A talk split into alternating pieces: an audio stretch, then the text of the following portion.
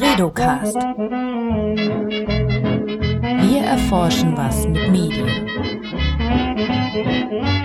Hallo und herzlich willkommen beim Bredocast. Das ist der Podcast aus dem Leibniz-Institut für Medienforschung in Hamburg. Mein Name ist Johanna Seebauer und in diesem Format spreche ich regelmäßig mit MedienforscherInnen über ihre Arbeit. Heute stellen wir uns die Frage, sollen Plattformen wie der Messenger-Dienst Telegram oder die Videoplattform Zoom reguliert werden? Diese beiden Plattformen kennen wir spätestens seit Beginn der Corona-Krise etwas besser.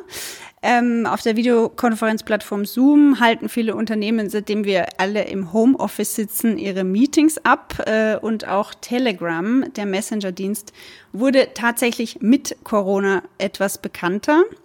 Vor allem deshalb, weil die Plattform unter VerschwörungstheoretikerInnen sehr beliebt wurde. Menschen, die aus dem Lager der Corona-Kritiker, Skeptiker oder Leugner kommen, tauschen sich dort aus, verbreiten teilweise gefährliche Falschinformationen. Befeuert wird das Ganze auch von prominenten Personen, wie zum Beispiel dem Sänger Xavier Naidoo oder dem als veganen Koch bekannt gewordenen Attila Hildmann. Die beiden erreichen über Telegram ein ziemlich großes Publikum. Aufgrund der Anonymität, die Telegram seiner NutzerInnen bietet, ist die Plattform aber auch ein Hort für kriminelle Inhalte. Soll man das nun so lassen oder soll man da regulatorisch einschreiten? Was spricht dafür? Was spricht dagegen? Das werden wir heute diskutieren. Ich habe zwei Medienrechtsexpertinnen an meiner Seite beziehungsweise eine Expertin und einen Experten, Amelie Held und Martin Fährtmann, die sich mit dem Thema Plattformregulierung schon etwas länger befassen. Herzlich willkommen an euch zwei erstmal. Hallo. Hallo Johanna. Wir sind heute, ein, ein kurzer Hinweis noch, äh, wir sind heute übers Internet miteinander verbunden. Die steigenden Corona-Zahlen haben uns dazu bewogen, nicht im selben Raum miteinander zu sprechen. Ich hoffe, die Leitung hält. Äh, wollt ihr vielleicht euch kurz mal vorstellen, ein paar Worte zu eurer Person und zu eurer Forschung sagen und dann können wir loslegen. Vielleicht möchtest du anfangen, Martin. Du warst nämlich noch gar nicht im Bredocast. Nee, ich bin äh, gerade ja erst, ich habe gerade erst die Seiten gewechselt vom Hörer zum äh, Teilnehmer sozusagen. Äh, ich habe im Oktober hier am äh, Hans-Bredow-Institut angefangen, habe in Hamburg äh, Jura studiert und beschäftige mich am Institut mit Fragen rund um Internet Governance und äh, Menschenrechten.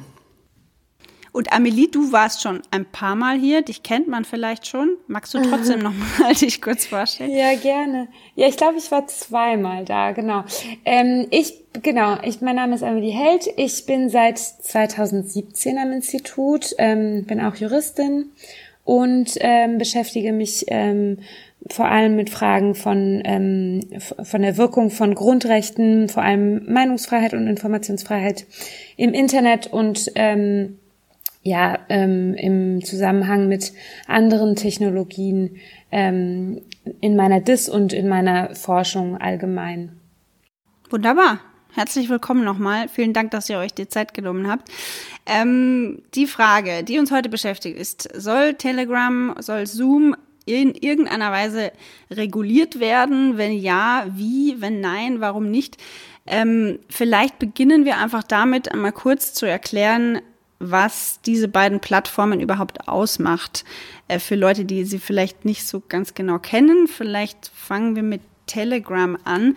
Ähm, für mich persönlich, also in meiner persönlichen Wahrnehmung, ich weiß nicht, ob es euch auch so geht, hat sich dieses dieser Messenger-Dienst so ein bisschen gemausert. Also als ich Telegram kennengelernt habe vor ein paar Jahren, da war das irgendwie so eine etwas datenschutzfreundlichere Alternative zu WhatsApp und jetzt ist es aber irgendwie so ein, ja, so eine Plattform für VerschwörungstheoretikerInnen und alternative Meinungen. Das ist ja unter anderem auch so, weil ähm, die Plattform eine große Anonymität garantiert, richtig?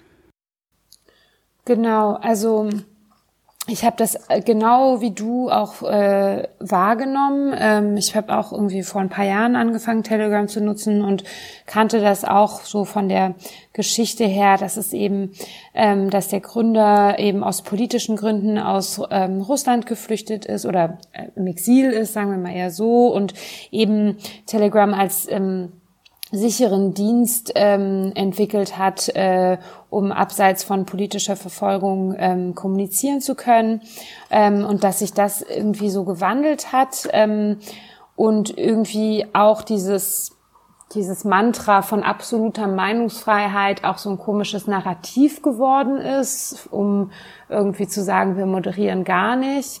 Ähm, ich weiß gar nicht, ob ihr das mitbekommen habt, aber vor zwei Tagen hat jetzt ähm, zum Beispiel der Satiriker Jan Böhmermann auch angekündigt, dass er sein neues ähm, sein neues äh, ZDF-Magazin auch jetzt nur über Telegram ankündigt und jetzt auch so ein Channel gemacht. Also es ah. ist auch, es ist auch so ein, äh, man merkt es, also es ist ganz von diesem, ah, ich wechsle, genau, ich wechsle mal von WhatsApp zu Telegram, um meine Daten nicht Facebook zu geben, ist es echt jetzt auch zu so einem komischen, man weiß es, man kann es gar nicht mehr so genau an, mhm. einordnen. Mhm. Diese Channels bei Telegram sind auf jeden Fall sehr verwirrend und ich meine, die Tagesschau hat halt auch einen.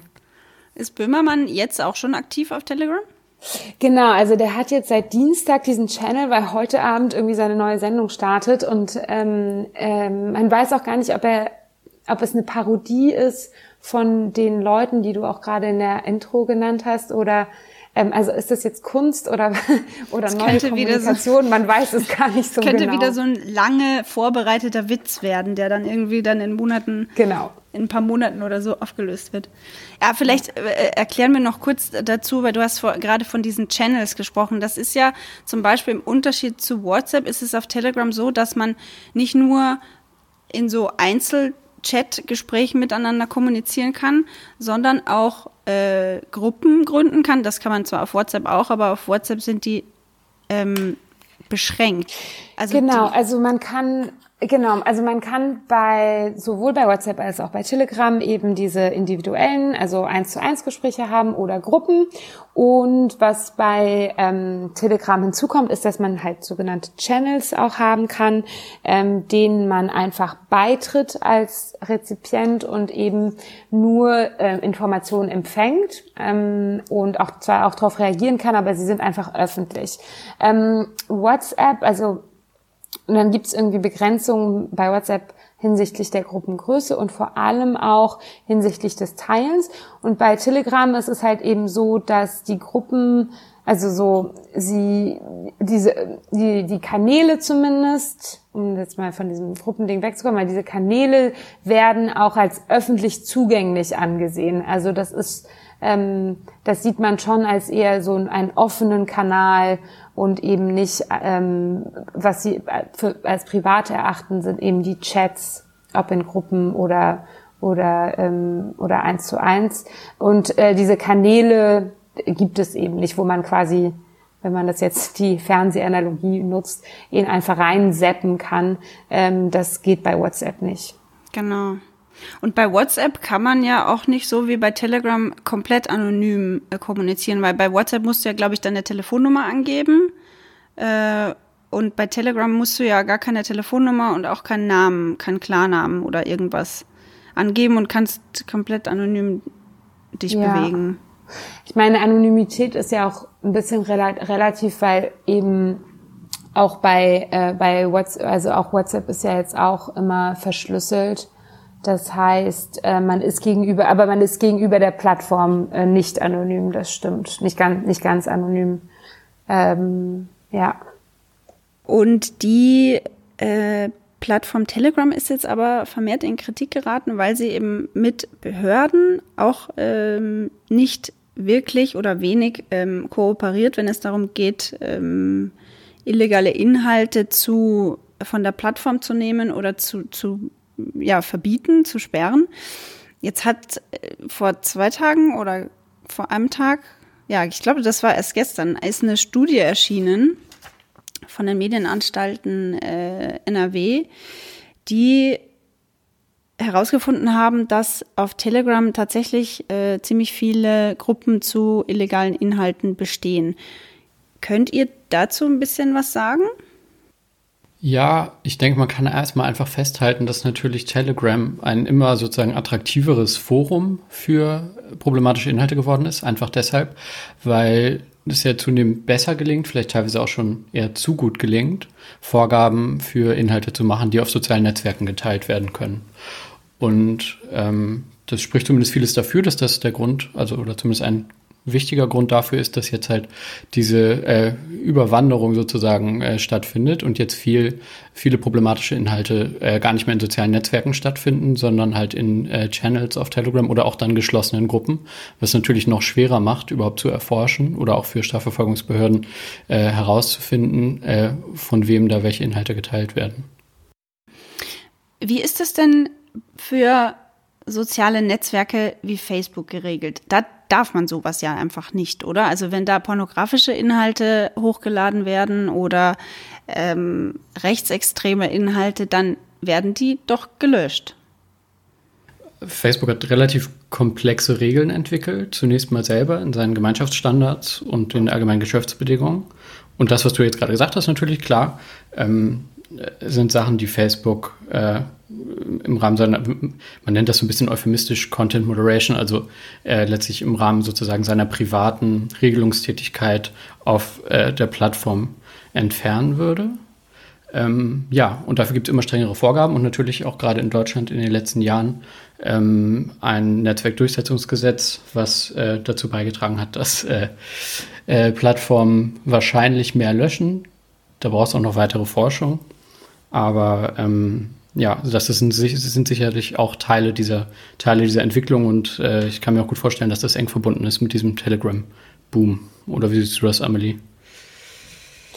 Ja, also ich würde ähm, erstmal sagen, dass es äh, immer verboten ist. Ähm, also, oder jetzt nicht Pornografie, aber per se, aber ähm, einfach ähm, das, was zum Beispiel durch das Netzwerkdurchsetzungsgesetz ähm, äh, verhindert werden soll, nämlich dass ähm, illegale Inhalte verbreitet werden. Das ist ähm, allgemein in Deutschland also das sind ja Straftatbestände, äh, die da durchgesetzt werden oder durchgesetzt werden sollen. Und ähm, das ist geltendes Recht. Also das, da macht das Recht sozusagen keinen Unterschied zwischen den Plattformen. Also das sagen wir mal so, das Verhalten der User, was verhindert werden soll, ist verboten, wenn wir jetzt über zum Beispiel Volksverhetzung sprechen.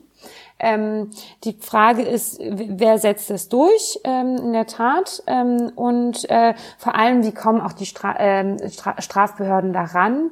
Und ähm, Genau, also ich fand auch diese, diese Studie von der, von der Medienanstalt NRW sehr interessant. Und ich, also vieles davon ist ja einfach, also wenn Sie sagen, dass die meisten Rechtsverstöße eben Rechtsextremismus, Drogenhandel, also auf Telegram, Rechtsextremismus, Drogenhandel, Dokumentenhandel und Pornografie sind, ähm, dann würde ich sagen, sind es vor allem irgendwie ähm, also genau, Verhalten, die ja, wo alle wissen, dass es verboten ist, aber scheinbar wird es als, als, als ein Ort wahrgenommen, wo das besser geht. Ähm, und da ist, glaube ich, vor allem das Problem, dass man halt einfach nicht rankommt. Ich weiß jetzt aber, also, und da kann man eben gut zwischen offenen oder sozialen Netzwerken mit einem Newsfeed unterscheiden. Ähm, zwischen dem und diesen Messaging-Diensten aber das sind Probleme, die man auch in sozusagen geschlossenen, geheimen Gruppen auch findet auf Facebook ähm, oder im Darknet. Also es sind einfach Straftatbestände, die eben dort stattfinden, wo die Leute vermuten, dass man sie nicht findet oder nicht sieht. Ähm, und das ist jetzt, ähm, weil Telegram eben ähm, in allen Chats, also nicht moderiert, genau, also in keinen Chat moderiert, sondern nur in den Kanälen sagen sie, kann man in, illegale Inhalte melden, aber alles, was privat in Anführungszeichen ist, und dazu gehören halt alle Gruppen auch noch, wird nicht moderiert. Und da nehmen sie eben auch keine Anfragen von Behörden an. Mhm. Und, ich würde vielleicht mhm. noch äh, hinzufügen, dass ja auch, also es, ich glaube, gerade wenn wir jetzt so uns ein bisschen an der aktuellen Corona-Situation und Desinformation orientieren, dann reden wir auch über viele Inhalte, die überhaupt nicht strafbar oder verboten sind, die einfach nur hochproblematisch sind ähm, und vielleicht auf äh, sozialen Netzwerken gegen Gemeinschaftsstandards verstoßen würden und entfernt würden. Ähm, und auf Telegram aber stehen bleiben können. Ja, genau. Mhm. Genau, oder das. Also es gibt, es gibt ja, genau, es gibt eine Vielzahl sozusagen von Reaktionsmöglichkeiten für Plattformen. Es gibt auch die Warnhinweise. Äh, es gibt ja auch Möglichkeiten, äh, einfach die Verbreitung einzuschränken, dass also die Algorithmen sozusagen im Hintergrund dafür sorgen, dass äh, bestimmte Inhalte weniger, äh, weniger Nutzern im News, NutzerInnen im, im Newsfeed angezeigt werden. Es gibt also verschiedene Möglichkeiten darauf zu reagieren, aber das, äh, davon fällt natürlich viel weg. Und äh, wenn jetzt äh, Hildmann in seinem Channel äh, behauptet, dass im Pergamon-Museum der, der Thron des Satans stehen würde oder sowas, dann ist es ja erstmal nicht, das ist jetzt erstmal nicht strafrechtlich relevant, das ist nur Quatsch. Ja, Lügen ähm, ist ja erlaubt. Genau. Aber bei, bei strafbaren, in, also das Netzwerkdurchsetzungsgesetz nur noch mal zum Verständnis, das äh, regelt ja, dass oder das verpflichtet Plattformen äh, oder soziale Netzwerke, dass die äh, dafür sorgen müssen, strafrechtlich verfolgbare Inhalte zu löschen. Ja?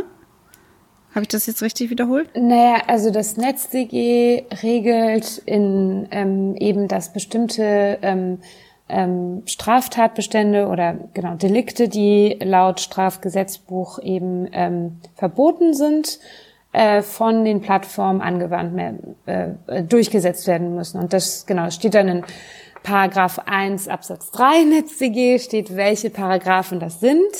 Und das sind vor allem solche äh, Delikte, die eben mit Äußerungen zu tun haben, ähm, also Beleidigungen, Verleugnung, aber eben auch Volksverhetzung, äh, Holocaustleugnung, genau. Das sind ähm, solche äh, Straftatbestände, von denen äh, das Gesetz verlangt, also das NetzDG verlangt, dass Plattformen sie umsetzen, aber eigentlich durchsetzen, aber eigentlich auch sagt das Gesetz nur oder das NetzDG, dass ähm, die Plattformen, die in den Anwendungsbereich des NetzDGs fallen, ähm, oder die sozialen Netzwerke, die in, das Anwendungsbereich, in den Anwendungsbereich des NetzDGs fallen, ähm, ihren Nutzerinnen und Nutzern ein ähm, Meldesystem zur Verfügung stellen müssen, mit dem anhand dessen ähm, die äh, Nutzerinnen und Nutzer eben solche Inhalte, von denen sie vermuten, dass sie eventuell zu diesen Straftaten, also unter diese Straftatbestände äh, passen könnten, ähm, äh, melden können. Und, und, und die Plattformen haften, äh, wenn eben sie ähm, dieses Meldesystem nicht zur Verfügung stellen und dann im zweiten Schritt, wenn Menschen solche Inhalte melden und ähm, die Plattformen sie nicht innerhalb von kurzer Zeit prüfen und eventuell runternehmen. Ähm, genau, das ist, das so funktioniert das NetzDG. Und unter Plattformen, was wird da jetzt verstanden vom Gesetzgeber? Sind das soziale Netzwerke wie Facebook, Twitter und so weiter. Fällt da WhatsApp auch drunter? Fällt da Facebook Messenger drunter? Fällt da Telegram drunter? Also die Definition ist quasi, äh, es, es, es geht um soziale Netzwerke, die dazu bestimmt sind, dass Nutzer beliebige Inhalte mit anderen Nutzern teilen können und äh, oder der Öffentlichkeit zugänglich machen können. Ähm, das ist sozusagen der Anwendungsbereich von diesem ganzen Gesetz. Und da fallen natürlich erstmal unproblematisch Facebook, äh, Facebook, Twitter, Instagram, LinkedIn und so weiter drunter. Und bei solchen Messenger-Diensten, ähm, zumindest dann, wenn sie wirklich äh, zum Beispiel jetzt durch Beschränkung der Gruppengrenzen eindeutig ähm, auch eher für, also eindeutig auf Individualkommunikation ausgerichtet sind, äh, die fallen nicht drunter. Und äh, äh, zumindest meiner, meiner Einschätzung nach kann man durchaus diskutieren, ob äh, ein Messenger-Dienst ja darauf ausgerichtet ist, dass man mit ganz, ganz vielen Nutzern über Channels äh, äh, kommunizieren kann, äh, darunter noch fällt oder mhm. nicht. Und was würdet ihr sagen? Also ab wann ist denn eine, eine, ein Chat, der, also ein Gruppenchat, nicht mehr private Kommunikation? Also ist eine Gruppe von fünf Leuten anders zu behandeln als eine Gruppe von zehn oder 30 oder 200 oder 100.000, so wie das ähm, bei Telegram ist? Naja, ich glaube, also da verlassen wir auf jeden Fall die, die unseren, Ex, unseren äh, Expertisebereich. Aber ähm, wenn man sich ähm, also Öffentlichkeitstheorien aus der Sozialwissenschaft anschaut, da differenziert man ja auch zwischen der einfachen, also eh, sowieso zwischen individueller Individualkommunikation und eben öffentlicher Kommunikation. Und dann würde man ja auch sagen, also es gibt irgendwie ähm, Öffentlich Öffentlichkeitsarenen, ähm, wo man eben, also sich, wo sich alle noch kennen und eigentlich ähm, entsteht ähm, oder mittlere Öffentlichkeit ab dem Moment, wo sich die Leute nicht mehr alle kennen. Beispielsweise ähm, zum Beispiel im Analogen wäre das jetzt der Unterschied zwischen ähm, Familie, Freunde, Arbeitsplatz oder eben auf einer Demo ähm, oder wo sich vielleicht alle vielleicht untereinander irgendwie kennen oder sich die Leute irgendwie kennen oder so ein Meeting, aber eben nicht alle. Also es ist eben, ich, also ich würde sagen, ab dem Moment, wo die Person, die diese, die diese Gruppe gegründet hat, oder wenn sich die Mitglieder einfach nicht mehr, ähm, nicht mehr alle kennen äh, untereinander. Und ähm, das ist, also ich ähm, bin da, gehe da total mit Martin. Das ist eben so ein ähm, dass es gerade bei diesen Channels ähm, schwierig ist zu sagen, ist das jetzt noch Individualkommunikation oder nicht. Ich würde sagen eher nicht. Ähm,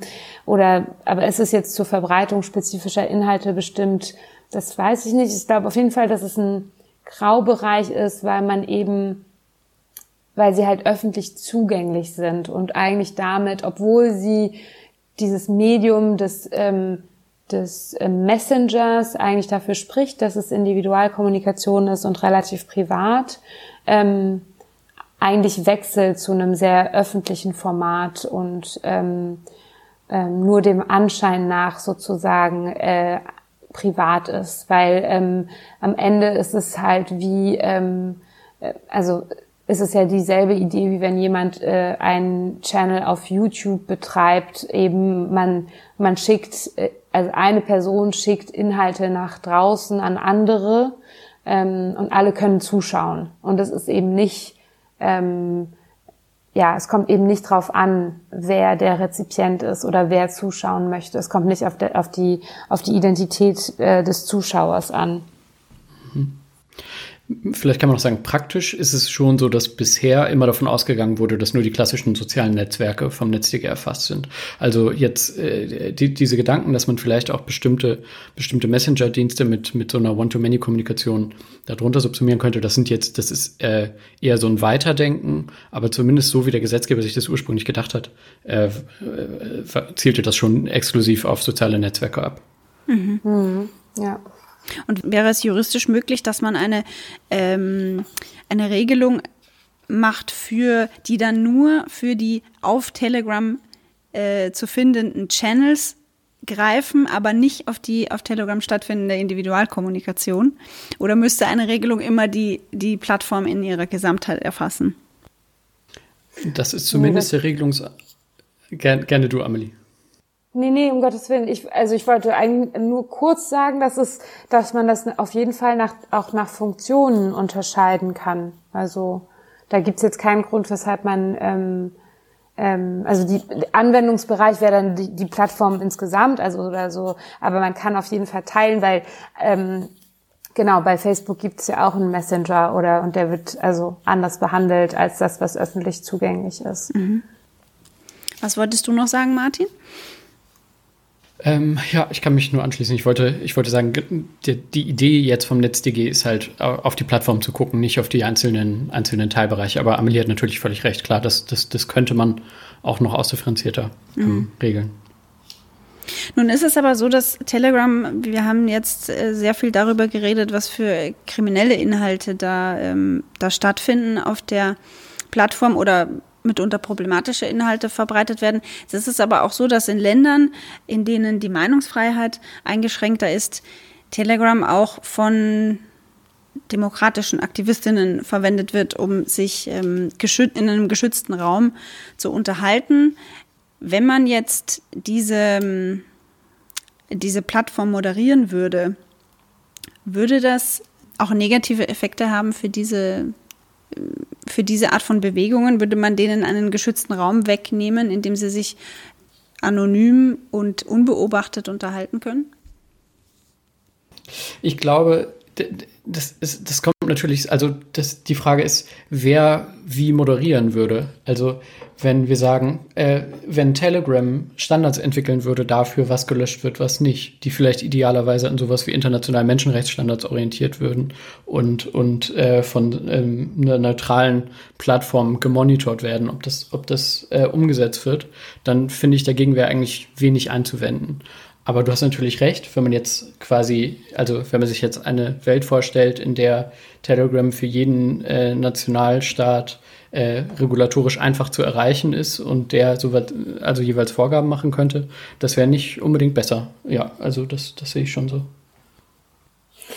Ja, allgemein können sich ja oder haben sich Plattformen ja auch dagegen gewehrt, als Zensurmittel ähm, von autokratischen Regierungen ähm, benutzt zu werden, ausgenutzt zu werden. Also es macht halt eben schon, glaube ich, einen Unterschied, ob man ähm, ja gewisse Regeln anwendet, ähm, um Content zu moderieren, die sich eben ähm, ja an Menschenrechtsstandards oder eben an demokratischen Staaten orientieren ähm, und dann eben in anderen Staaten das genutzt werden kann, um an die an bestimmte Leute ranzukommen. Ähm, gleichzeitig, also Telegram wirbt ja damit, dass sie eben äh, Inhalte nicht moderieren, weil sie ähm, keine, weil sie Regierungskritik weiter zulassen wollen. Aber ganz viele von den Sachen, die wir da, also wenn wir nochmal auf diese ähm, Rechtsverstöße zurückkommen, das hat ja nichts mit Regierungskritik zu tun oder vielleicht beim Rechtsextremismus könnte man das vielleicht noch sagen. Aber ansonsten ist da ja erstmal ganz viel dabei, wo man sagt, ähm, das hat in eindeutig nichts mit, mit, ähm, mit dem Äußern von unerwünschten Meinungen zu tun, sondern dient, dient einfach, ähm, illegalen Zwecken und im Zweifel ähm, hat, kann, hat das auch echt ein ähm, sehr, ähm, also entsteht da auch wirklich Schaden durch.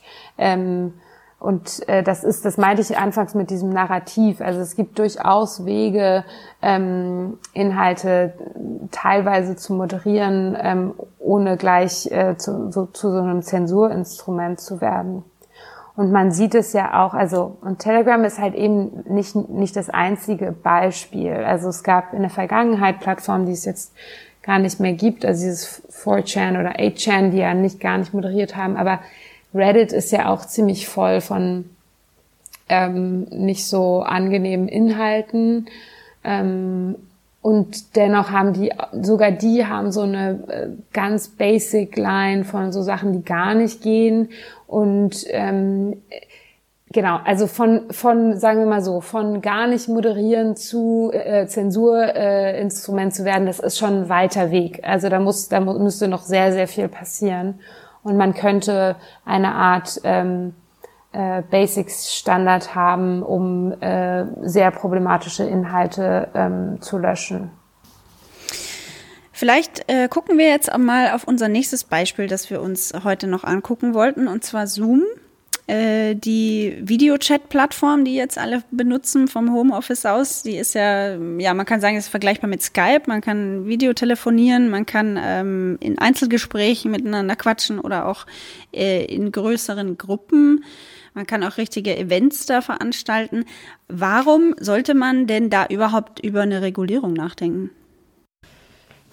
Ja, also ich würde sagen, wir können ja erstmal so kurz zusammenfassen, wie viel äh, Zeit wir, wir drei so in den letzten 48 Stunden auf Zoom verbracht haben. Oh, bitte Könnt nicht, oh Gott.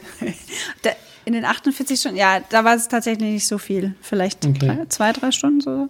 Okay, also ich vielleicht sechs oder sieben auf jeden mhm. Fall, Amelie. Mhm. Äh, ja, ich habe auch gerade überlegt, ähm, auf jeden Fall ja, fast mehr sogar. Ja, also gestern war ich fast den ganzen Tag auf Zoom und Mittwoch drei, dreimal, ja.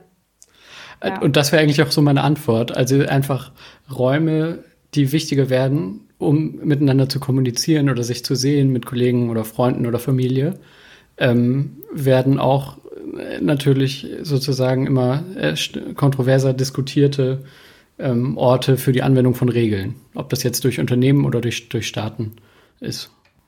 Inwiefern ist das so? Ist das nicht Ähm, einfach so, also wenn wir uns jetzt hier in, im Institut treffen, im Konferenzraum, dann guckt ja auch keiner rein und sagt, was redet ihr denn da überhaupt? Redet ihr über illegale Dinge? Genau, und das ist die, also und das ist äh, jetzt eine Entwicklung, die sozusagen äh, Zoom wahrscheinlich vollziehen wird oder schon schon da, dabei ist zu vollziehen, dass man halt von dieser vermeintlichen Neutralität, die bei der man ja irgendwie immer anfängt bei solchen Technologien, dass es vermeintlich nur Infrastruktur ist, ähm, merkt, dass man hier einfach an hier so in, in so einer Vermittlerrolle ist, die äh, bei verschiedenen Akteuren einfach das Bedürfnis wirkt, dass die einschreiten sollen. Wenn auf Zoom was stattfindet, was äh, irgendein, irgendeiner äh, Part äh, beteiligten Partei, also Zivilgesellschaft oder einem Staat oder sonst wem nicht gefällt. Und das kann, um jetzt so ein paar aktuelle Beispiele aus diesem Jahr äh, zu nennen, etwa Anfang des Jahres dann so sein, dass äh, amerikanische Studenten über Zoom einen Workshop durchführen wollen, äh, um dem Tiananmen-Massaker zu gedenken und Zoom dann auf Antrag der chinesischen Regierung das äh, Event absagt und die Nutzer sperrt.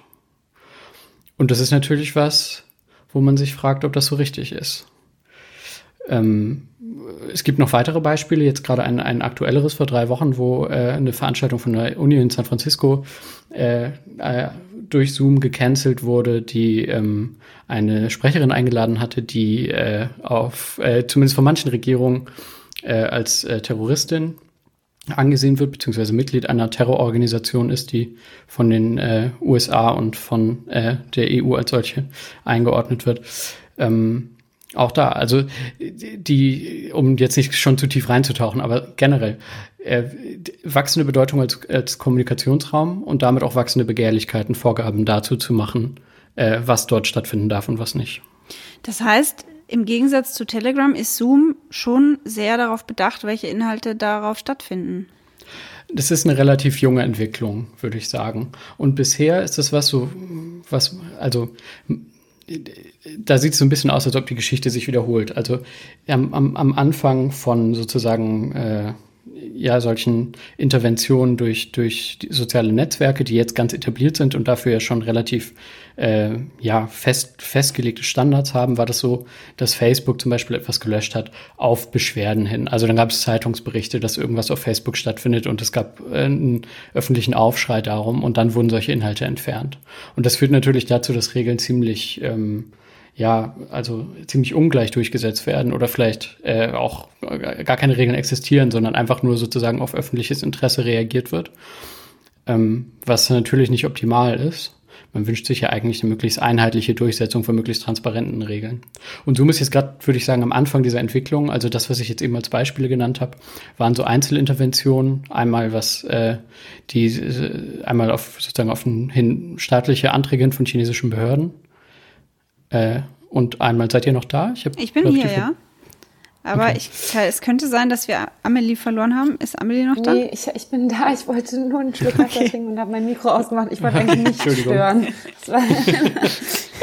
so was passiert. Ähm, genau. Also wir haben einmal sozusagen Intervention durch den Staat und einmal haben wir Intervention durch äh, Zivilgesellschaft, die sich beschwert, dass jemand eingeladen wird. Und in beiden Fällen reagiert Zoom sozusagen so Case by Case mäßig. Mhm. Kannst du da noch ein bisschen genauer über diese, äh, über diese Beispiele reden? Du hattest dich ja damit ein bisschen näher befasst. Genau, ich habe mit Matthias Kettemann zusammen äh, auf unserem Blog vom HBI äh, einen, einen Beitrag dazu geschrieben, was äh, vor allen Dingen mit diesem Uniseminar passiert ist. War also die Uni in San Francisco, die ein Seminar durchführen wollte zum Thema Wessen Narrative, Gendergerechtigkeit und Widerstand. Ein Gespräch mit Leila Khaled. Ähm, und äh, Lila Khaled ist eine, äh, ein, wie, wie ich schon so äh, angekündigt hatte, ein Mitglied einer äh, als Terrororganisation eingestuften Palästinenserorganisation, ähm, die also äh, sich für palästinensische Selbstbestimmung einsetzt und äh, 69, also 1969 und 1970 jeweils äh, ein Flugzeug entführt hat und danach wieder freigelassen wurde. Ähm, es hat also ja, das hat sie, das hat sie geschafft, weil sie äh, ausgetauscht wurde. Also sie musste sozusagen dafür nicht ins Gefängnis, sondern ist durch äh, weitere Entführungen konnte sie quasi freigepresst werden äh, von ihrer Organisation im Austausch gegen, gegen Geiseln. Ähm, so, und die lebt äh, heutzutage im Libanon und ist so eine Identifikationsfigur geworden in so linksradikalen und pro-palästinensischen Kreisen eigentlich auf der ganzen Welt.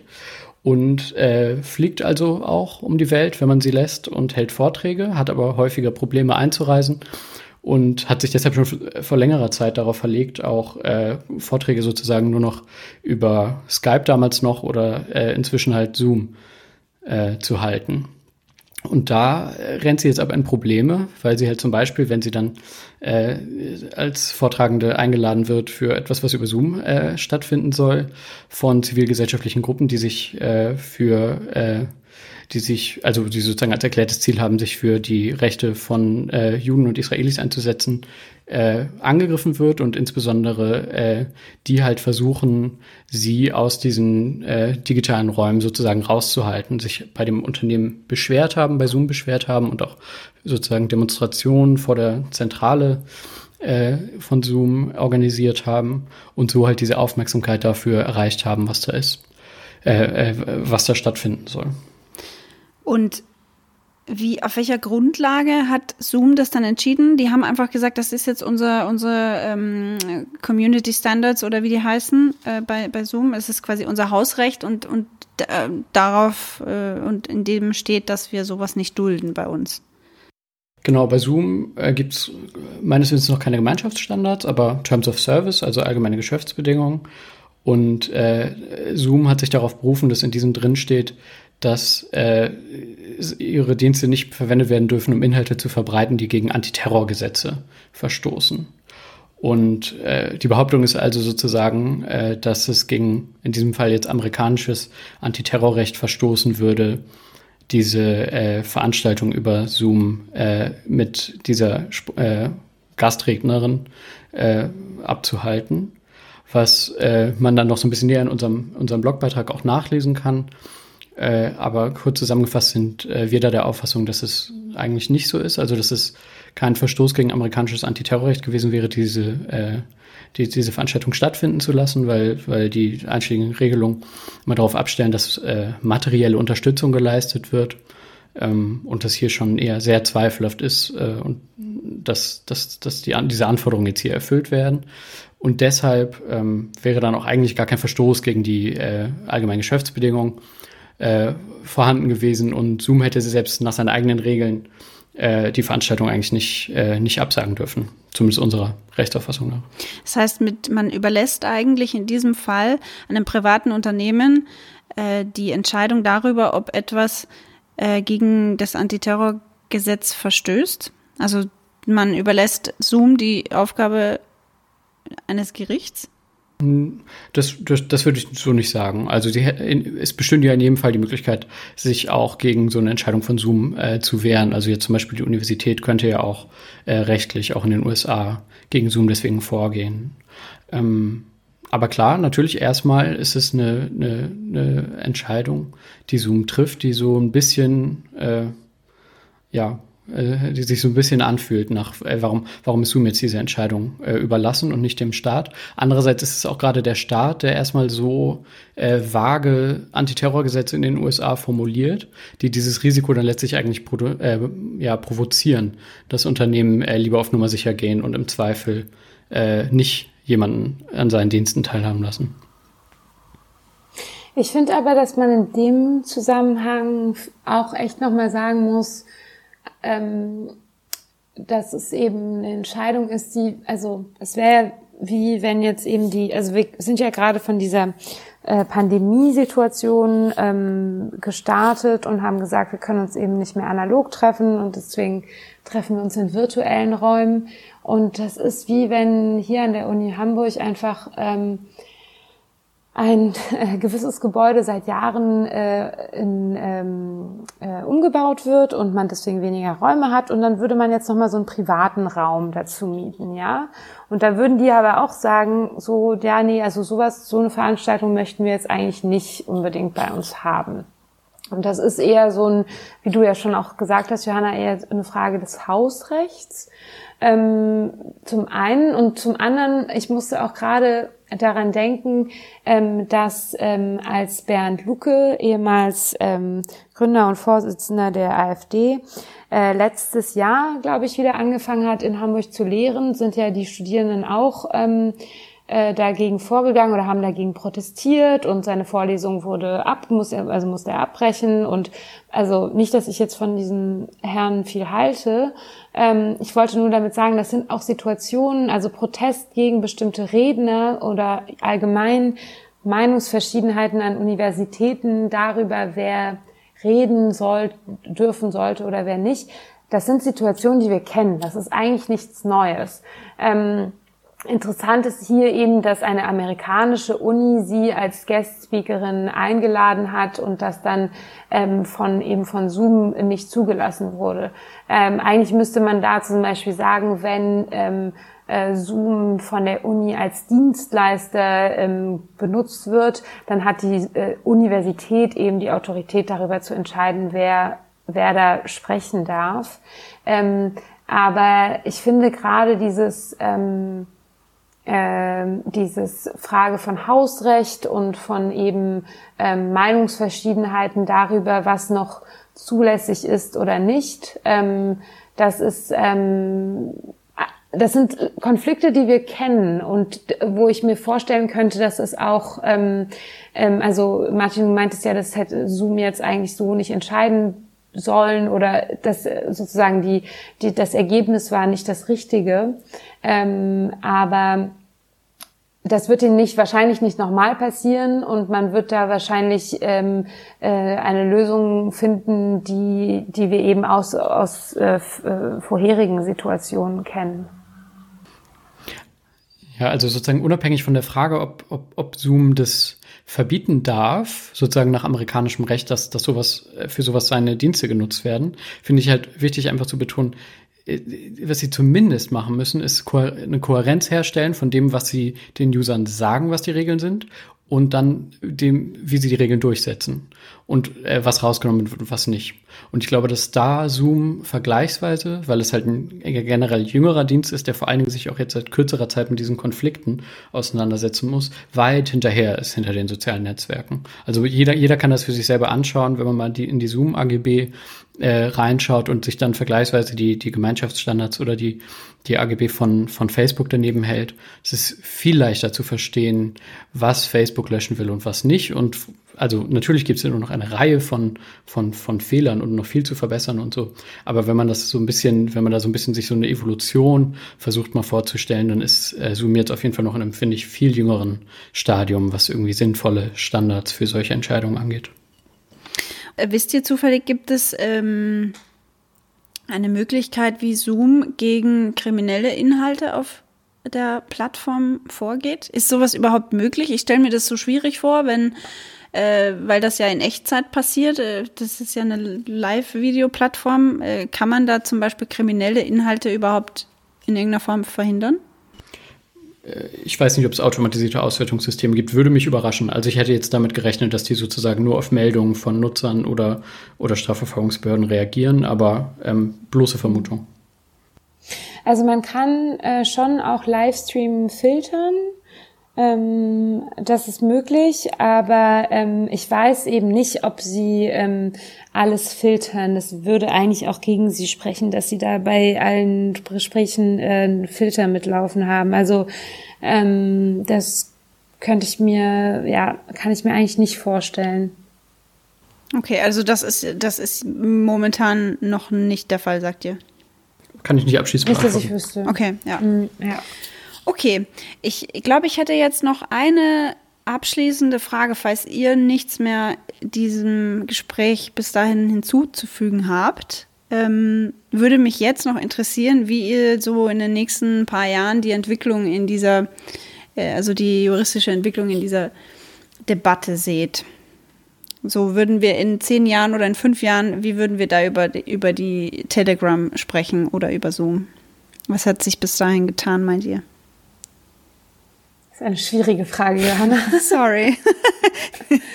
ähm, also ich glaube auf jeden Fall, das, was Martin auch gerade beschrieben hat, ähm, und zwar, dass eben diese Plattformen sehr ähm, immer, also sehr schnell dazulernen, beziehungsweise eben merken, dass sie nicht so neutral sind, wie sie anfangs meinen. Ähm, das ist eine, ein, ein, ein Learning äh, oder ein, ja, eine Entwicklung, die sie alle durchmachen. Ähm, in der Tat ist Facebook heutzutage relativ klar mit seinen Community Standards, aber eigentlich ist es auch eine Entwicklung der letzten zwei, drei Jahre, würde ich sagen. Also ich weiß noch, als ich vor drei Jahren angefangen habe, da war das nicht so. Und wenn heute, ähm, es gab einen Artikel in der Zeit über Telegram, da wurde Telegram mit Facebook auch verglichen und dann wurde positiv hervorgehoben, dass Facebook ja ähm, Holocaust-Leugnung äh, verbietet. Das tut es aber erst seit, ich glaube, einem Monat oder so.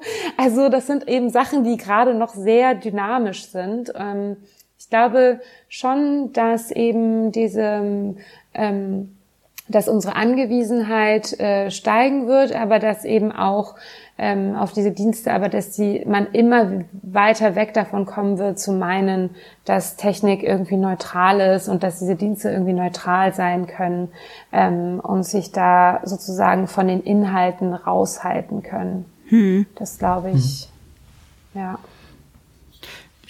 würde auch so eine, äh, einen pessimistischen und einen optimistischen Teil versuchen zu verbinden. Einerseits, was sowas wie, was so dunkle Ecken von, von Telegram und ähnlichem angeht oder damals diese 4chan oder 8chan Foren. Ähm, ich glaube, sowas wird es immer weitergeben. Und ich glaube, dass man dagegen auch nicht effektiv äh, vorgehen können wird. Ähm, und vielleicht ist es auch in Ordnung so. Wir hatten ja schon gesagt, viel, dass da natürlich auch äh, strafrechtlich relevante Inhalte geteilt werden, aber halt auch solche, die, die äh, nicht strafbar sind. Ich glaube, dagegen, da, das, das, das wird so bleiben. Und im Zweifel werden die Nutzer sich immer ihre, wie gesagt, immer ihre dunkle Ecke suchen können im Internet. Was, äh, wo ich aber eine Hoffnung habe, dass es äh, noch, noch weiter verbessert ist, ist, dass wir jetzt, was diese Transparenz der Regeln angeht, auch die Möglichkeit für Nutzer, sich gegen Entscheidungen zu wehren, die überprüfen zu lassen, ähm, externe Kontrolle von diesen Plattformen, ähm, die auch eher international angelegt ist, gar nicht jetzt unbedingt äh, nach so nationalen Regulierungsansätzen wie dem NetzDG, ähm, dass diese Entwicklungen eigentlich noch offen sind. Also das, das kann nicht klappen. Das kann sein, dass die Plattformen quasi nur äh, ja, zu Publicity-Zwecken bei solchen Sachen mitmachen, aber sich eigentlich ähm, äh, dann, dann, dann nicht ernsthaft darum bemühen, äh, ihre, ihre Standards zu verbessern. Aber ich kann mir auch vorstellen, dass es funktioniert. Also, dass es so funktioniert, so eine Art, ja, also etwas, was zumindest an so etwas wie Rechtsstaatlichkeit erinnert, auf Plattformen in einem gewissen Rahmen umzusetzen und damit dafür, ähm, ja, dazu beizutragen, dass die Entscheidungen, die die treffen, verbessert werden. Alles klar. Äh, Amelie, Martin, vielen Dank für äh, diese spannende Einsicht in die Welt der Plattformregulierung. Ähm, ich habe jetzt keine weiteren Fragen mehr. Wenn ihr auch der Meinung seid, dass das jetzt ausführlich erörtert ist, dann würde ich diese Episode jetzt beenden. Ja, vielen Dank für die Einladung.